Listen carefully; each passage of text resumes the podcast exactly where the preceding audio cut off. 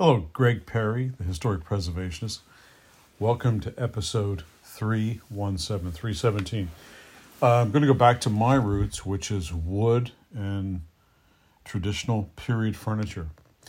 So, you know, amongst many things, we're kind of it's in the the, the fourth throes of doing a, a, whole series of episodes on uh, the general, the first president George Washington, and we're going to start something on English furniture. I know I did furniture styles probably some 300 episodes ago, but uh, we're going to get into some more specifics, some information here that uh, I think is going to really uh, break down the origins of furniture and how it developed over the years, particularly in the UK. So let's let's get started. So let's let's talk about uh, furniture. The dawn of construction in wood. Wood is art. In the attempt to create a, a history of a nation's art and handicrafts, one is compelled to make an arbitrary beginning somewhere as the age of utility, when mankind first began to attempt to adapt to raw materials of nature to his own needs. So, this would carry us back to unknown ages. One is, is obliged to begin with the dawn of art, and art begins with decoration.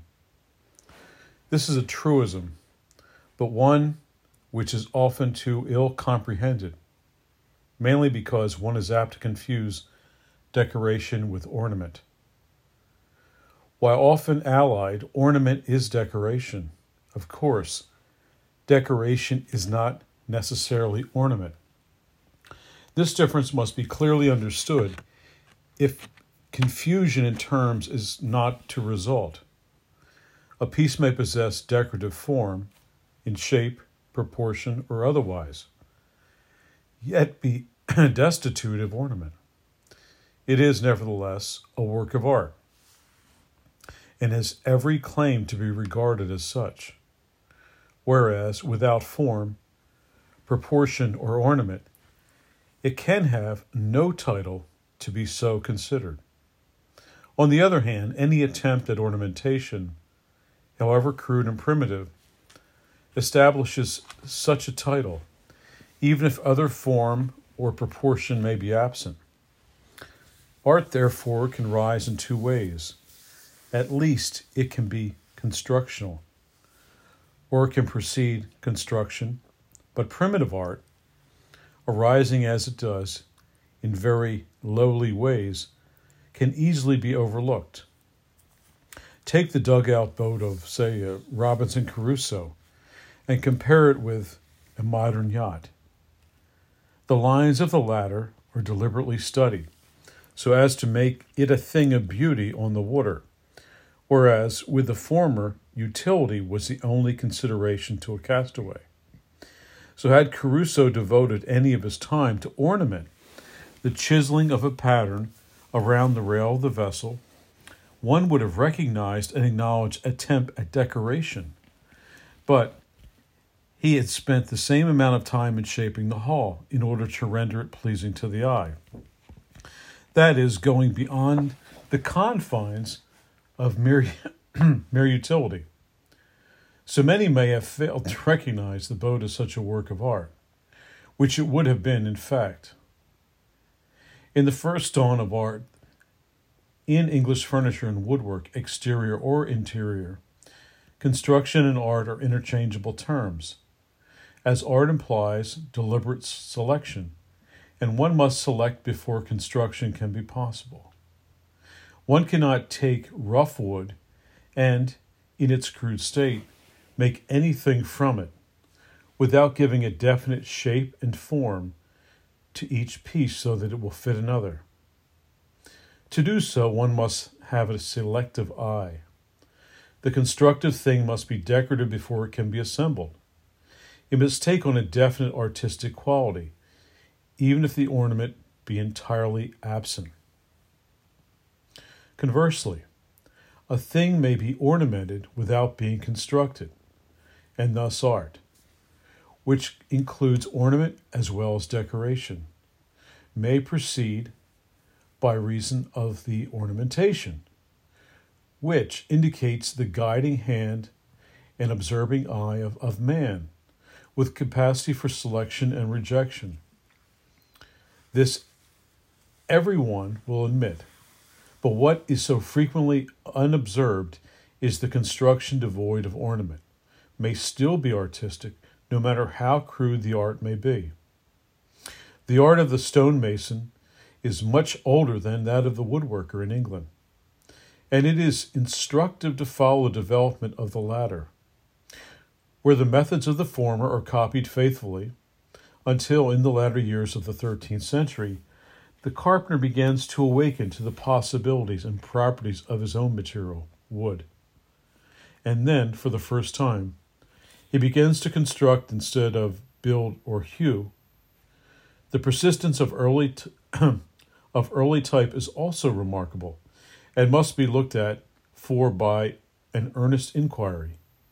Thus, the mason's mitre, borrowed from the ages of English woodwork, was in its infancy, is found as late as the 17th century, and constructive methods, or lack of them, persist to much later periods than one would expect. Knowledge or trade tradition, which is the same thing, does not extend to the hold of a trade or the craft. And primitive construction is a dangerous guide in attempting to date a piece of woodwork.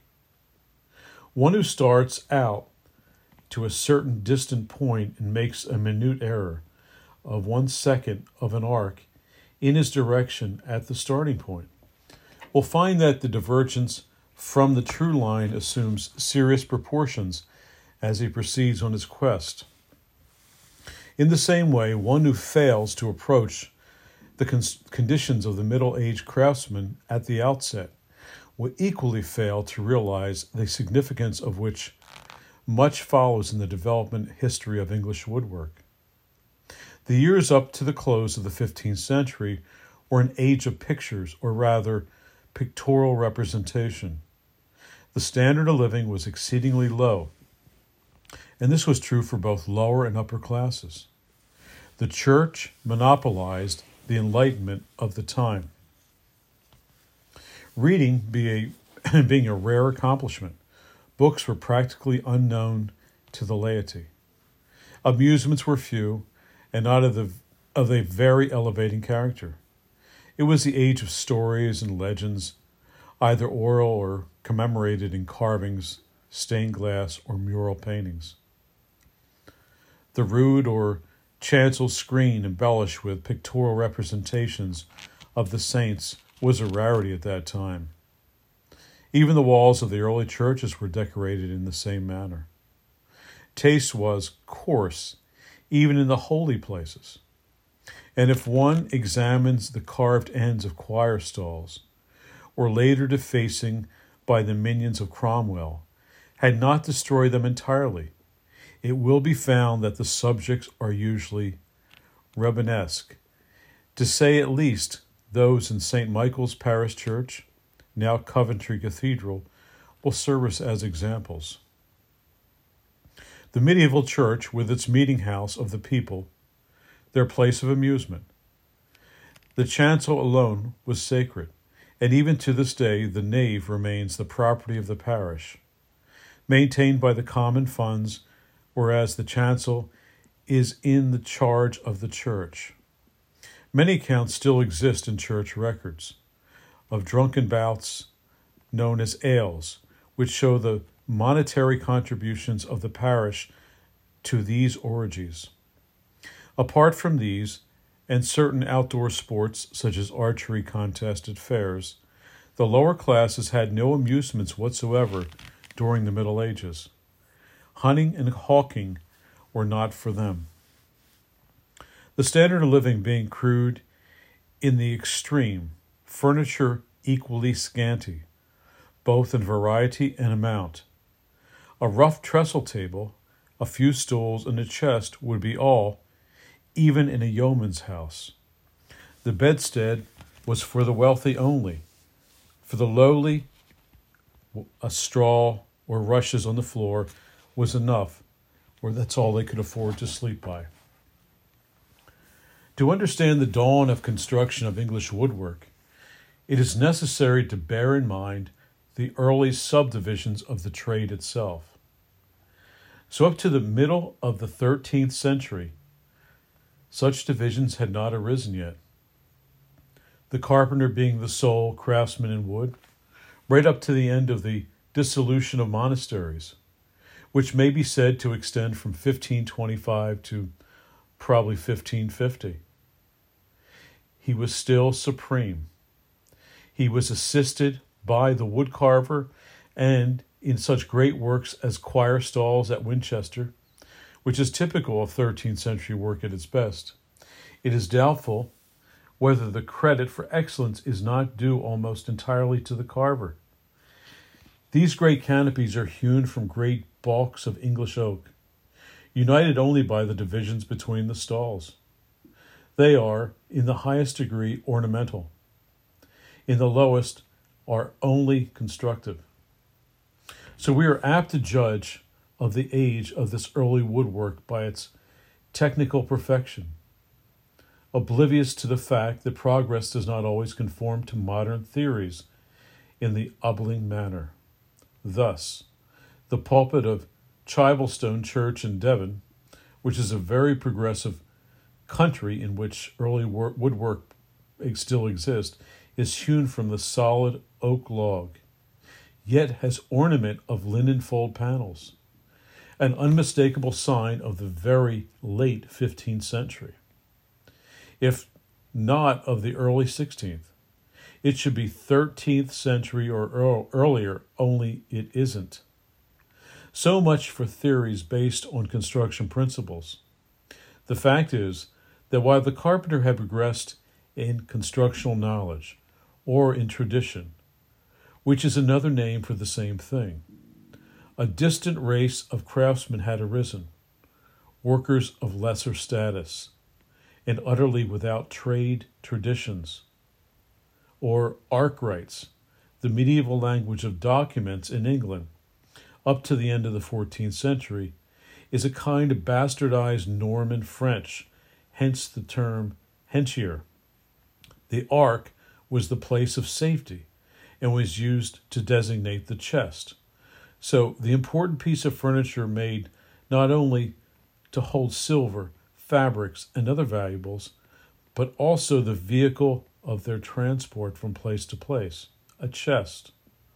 The man who fashioned anything from wood, metal, or any other material was named a wright, W R I G H T. Hence the modern word wrought. And this the same name persists in the, for example, the shipwright and the wheelwright. Now we're talking about the arkwright. So he was a maker of chests, a chest of drawers. And he ranked far below the medieval carpenter, the constructor of timber houses, and of the woodwork in cathedrals and churches. So in the Middle Ages, all, all art sprang up from the church, and the best craftsmen were nearly always churchmen, monks, or lay brethren. It has been computed that at the time Henry VIII began to suppress the great monasteries, nearly one third of the entire wealth of England was in clerical hands, and wealth in those days was tangible in more, day, more ways than one, as the church found to its cost in land, buildings, gold, silver, jewels, vestments, fabrics, illuminated missals, tapestries, and similar property, property, not in mere figures on paper, as at the present day. Not only did the church aggrandize nearly all the wealth, all education, in the sense of book learning and the entire range of the arts and crafts were in the church's hands itself. Art flourished only in the shadows of great mon- the great monastery or mighty abbeys. So if if we investigate the the building of any of uh, the wonderful English cathedrals of the period, if we seek for the creator of illuminated missal, of carved or decorated altars, uh, of chancel or parclose screens. It is always an abbot, monk, or lay brother whom we find, that is, if we succeed at all. The art of the woodworker culminated in the 15th century. That of the worker is stained glass some of 200 years before, but from 1425 to 1520 is still the most golden age of English craftsmen. When living was cheap, famines almost unknown, wages were high, and leisure was quite abundant. They had it all.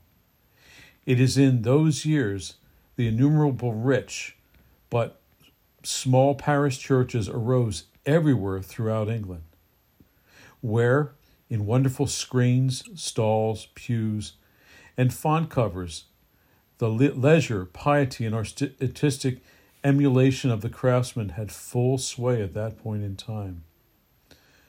Now, where do we find any records of this work being paid for in money? Bills exist for gold, colors, timber, but of wages there is no trace. It was solely a labor of love, and it serves to indicate the amount of spare time which the artisan of the 15th century possessed. The period sees the English church at the zenith of its power. The next half century witnessed its nadir. In the investigation of early records, one is apt to be confused by names which have since acquired other significance. Thus, the master carpenter, such as Master Hugh Herland, who built the great oak roof of Westminster Hall in, in 1395, was the medieval equivalent of the latter architect and, in no sense, a workman.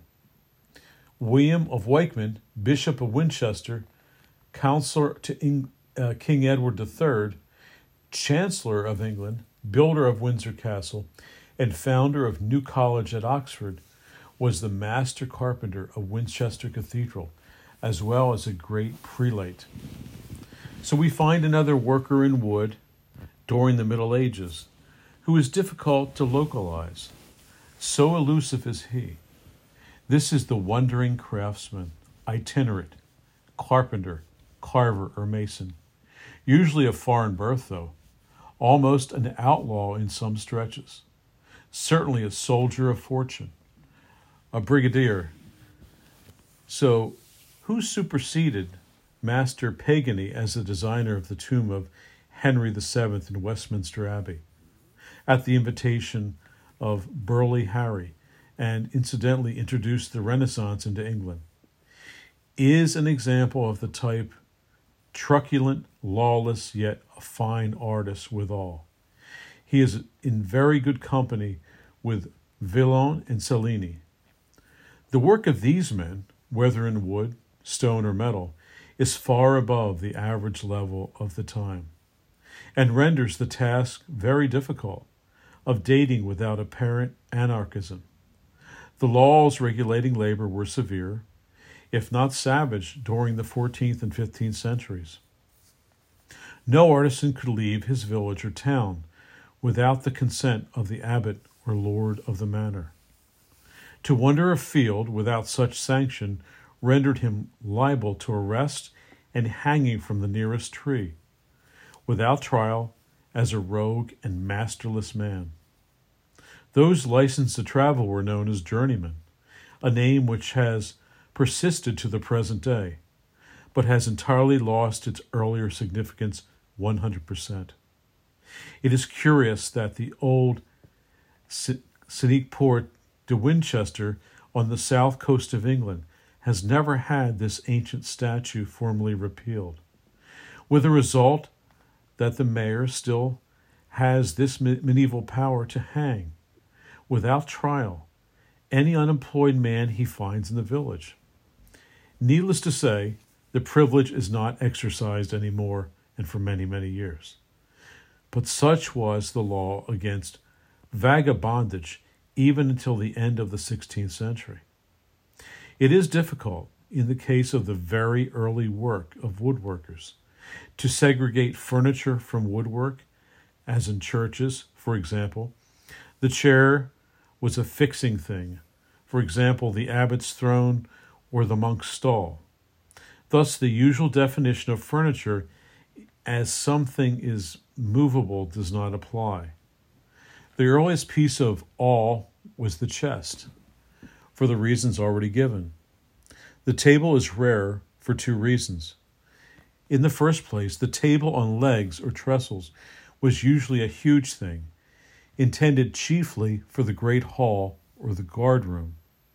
There is one at Selphi Marbly, which is over 30 feet long, and very occasionally we find a table specifically made for the old game of shuffleboard, a pastime which has survived to the present day in country inns under the name of shove a penny. A coin is placed at the extreme end, just overhanging the edge, and is projected up the table by a smart blow of the open hand. The winner is one of those coin stops the nearest to the mark as the other end. One driven right off the table is dead. These old shuffleboard tables may have been in general use once, but they are extremely rare now. There is only one at Astley Hall, Chorley in Lancashire, which is over 400 years old. It has 20 legs, and the top is a herringbone parquetry of finely grained oak. Two of the original counters are still preserved, in form similar to the modern four ounce brass weight. The table must and has been placed in position before the long gallery at Astley was ever completed, as it is impossible to remove it now without taking apart or breaking down one of the side walls of the abbey. The medieval chair is the rarest piece of all. If the wor- word would be used to define a secular piece as distinct from a clerical throne or stall. Even in the guild halls of the time, the stool was not the usual seat, and until early the close of the 16th century, a domestic chair was almost unknown. Even as late as this, the chair was a seat of dignity reserved for the master or the mistress of the house. And for the stranger to have occupied it, uninvited, would have been a grave insult. It is not until after the restoration of 1660 that the chair became the useful, use, useful seat of the table for meals. So, not until 1660. Next in importance is the bedstead. But here we are without any very early examples. We know from preserved records that the bed for, say, William and Wykeham was a gorgeous affair of silk, velvet, bullion, and embroidery. But whether it was a piece of wooden furniture or a couch placed in a recess in the wall, which is probably more probable, and dressed with valances, back clothes, and curtains, we're unable to say, who knows? But beyond a few examples of the late 15th century bedposts which have survived and of which the English nationality is questionable. We know of no bedsteads prior to the days of Elizabeth. But from that date on until the end of the 18th century, if not almost until the middle of the 19th, the bedstead was the four post kind, with tester and bed clothing hangings. It is only within the last hundred years that the science of ventilation and draft exclusion has reached such a stage of perfection as to render, render the open bedstead a practicable thing. In the English country districts, even in the late 17th century, the usual oak bedstead was in the form of a paneled box, not as we find or think about it as uh, four posts, only open on the two sides and roofed in the same way as the more artistic four poster bed today. The trundle bed of New England is a good example of the unhygienic carried into days within the living memory. It is necessary to bear in mind the earliest dates when certain pieces first appear. We are likely to make the same error as the man who demanded a book illustrating Romanesque gas fixtures. Certain experts rely crudely on evidence of extreme age, and they fall into grievous errors in consequence. They ignore the fact that after the dissolution of monasteries, when the culture of England in art and handicraft was driven forth through the forest and thicket as outlaws, a new race of inferior craftsmen were born, with none of the former having any fine traditions, with only dim memories of early glories of the Gothic woodwork. And this new craftsman class began in the unconstructional manner of the early 13th century, and this as in the late middle of the 16th. Thus, the Berwatzian cupboard in the Victorian Albert Museum is, or was, described as mid 15th century, although there is no evidence that the chest evolved into the standing cupboard until after 1500. There is no cultured Gothic example of a standing cupboard extant in England. No latter developments from the Berwatzen example are extant. One would expect such it were correctly dated. The whole question of Gothic furniture and woodwork in England is so tangled up with conflicting phrases and sources of evolution that it will be necessary to straighten out the tangle before any progress can be made with my inquiry. Even if truth and accuracy were not desirable for their own sakes, the history of the development of a nation's domestic handcrafts is too important to allow ignorant guesswork to pass for knowledge. This is a definite, branch of society, one which has been neglected as of little or no account hitherto, but it now accepted as possessing far reaching influences on the life of a people. How a nation lived in its homes is now recognized by having a far greater importance than facts as how many of the same people perished on this or that battlefield in quarrels in which they had little or no personal concern whatsoever.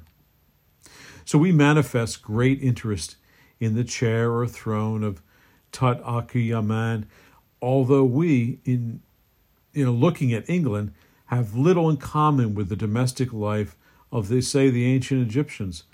But we are not concerned in knowing how the generality of the people lived in those days of the Wars of the Roses. Although we preserve the date and full account uh, of each battle and teach this history as something worthwhile in the schools and cottages throughout the UK. Another late arrival in the field of the English woodworker is the wainscot or wainscot, as Americans call it, or wall paneling. Paneling appear only at the very close of the 15th century, and even then they are quite exceptional. In the medieval house of the Great Hall, the private apartments have either bare stone or plaster walls, or these were hung with arras or tapestry. In some instances where they may not have been as exceptional as what we have thought, hither, hitherto patterns or rough pictured scenes and were painted on the plastered walls of the wattle and daub. But these, covered at a later date with whitewash, paint, or woodwork, would appear when the house was demolished and their presence heartily suspected. Two examples are preserved in the muse- museum at Saffron Walden in Essex. Discovered almost by accident during the demolition of some old houses in the district. In churches, these wall paintings must have been almost general. Those who are interested can be referred to as mural paintings in English churches during the Middle Ages. The Great Hall, bisecting the entire house from ground to roof, was ill adapted for paneling in wood. And the same is true of churches composed of nave, aisles, and chancel, and with one or more chapels. So, even in the latter, which partake in the character of private apartments, the walls were generally used for the intersection of memorial tablets and the like. The altar end of the chancel was probably paneled at a very early period, but the dissolution of monasteries in 1525 to 1550, the edicts almost the use of altars under Edward VI and Elizabeth, and the deliberate vandalism under Cromwell, when destruction of church monuments was carried out on a systematic and wholesale scale, to say nothing of restoration in Victorian times, have left nothing of these panelings of the 15th century or earlier to be found anywhere. The detached reredos, which are fragments, and it may have been a predella in which the Norwich Cathedral is enough to show in construction and the high standard of its 14th century painting. Some of the glories of the early churches of England.